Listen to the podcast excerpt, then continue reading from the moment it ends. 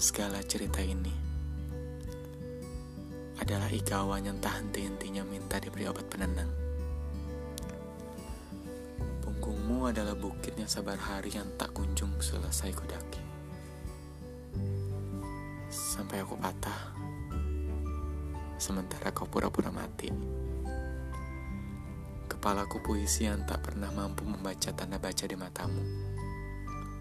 Tanda titik, atau kata dan jeda yang berkepanjangan. Tidak pernah ada rumah. Beta tidak mengenal alamatmu. Berkelok. Dan terlalu banyak persimpangan. Jadi, bagaimana? Kau yang cuma singgah atau aku yang terlalu sungguh?